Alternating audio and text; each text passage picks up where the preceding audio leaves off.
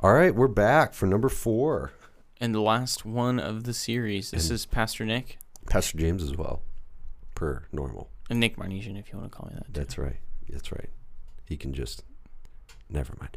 Uh, let's push forward to uh, the winter retreat here. So the, uh, we're c- coming out with this right before uh, winter retreat. We're excited. We're ramping up.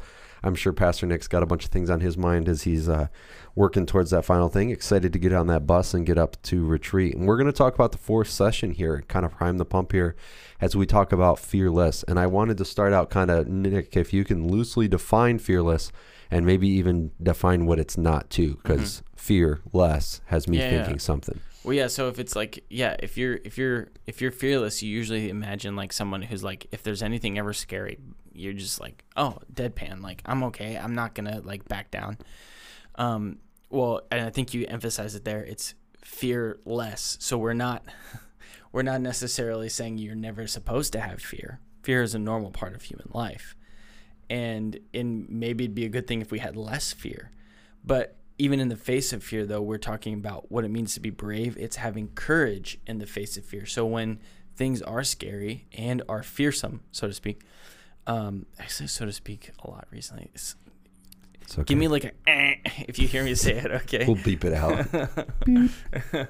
um, but yeah, bravery is courage in the face of fear. And so when we're faced uh, in circum in circumstances in life when we're f- afraid, um, it's okay to be afraid.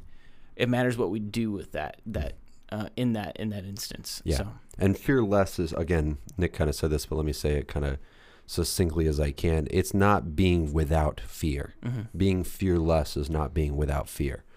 Because things are scary. Life is scary. Life is hard. And so we're going to be talking about being fearless.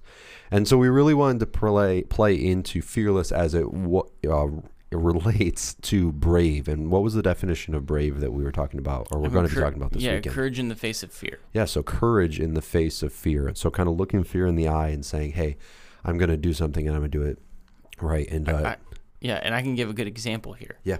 Uh, when I was in high school, and I think I've shared this with the church before, but when I was in high school, um, my senior year, and I did this every summer, every summer, but my senior year was especially like a really rough road. I- I was a dedicated church camp kid.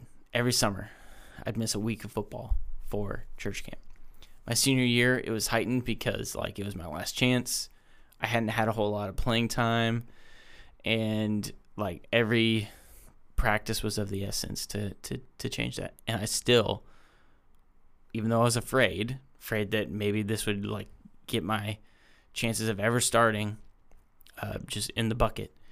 I still went to my coaches and asked to be gone that week for church camp. And I was afraid, but I and I got some sideways looks and I got some sighs like church camp really as a senior like but I, I stuck to it and I ended up went going and I think God forever changed my life through that one. So anyways, Yeah.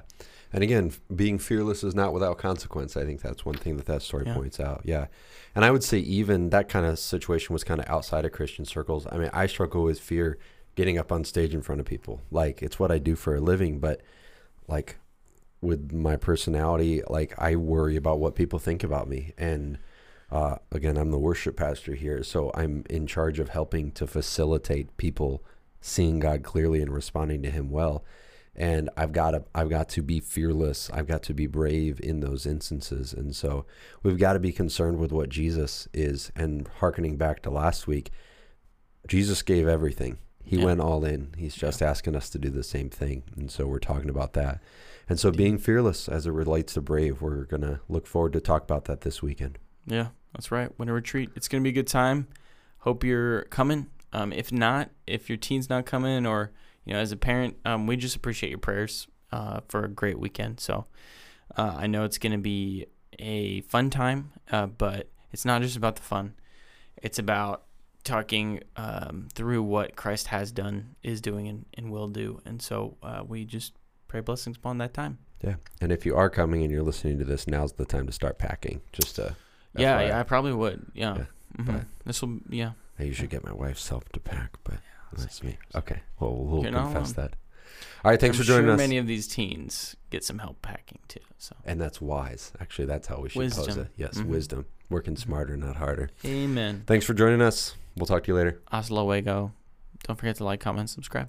All right. Talk to you later. Bye.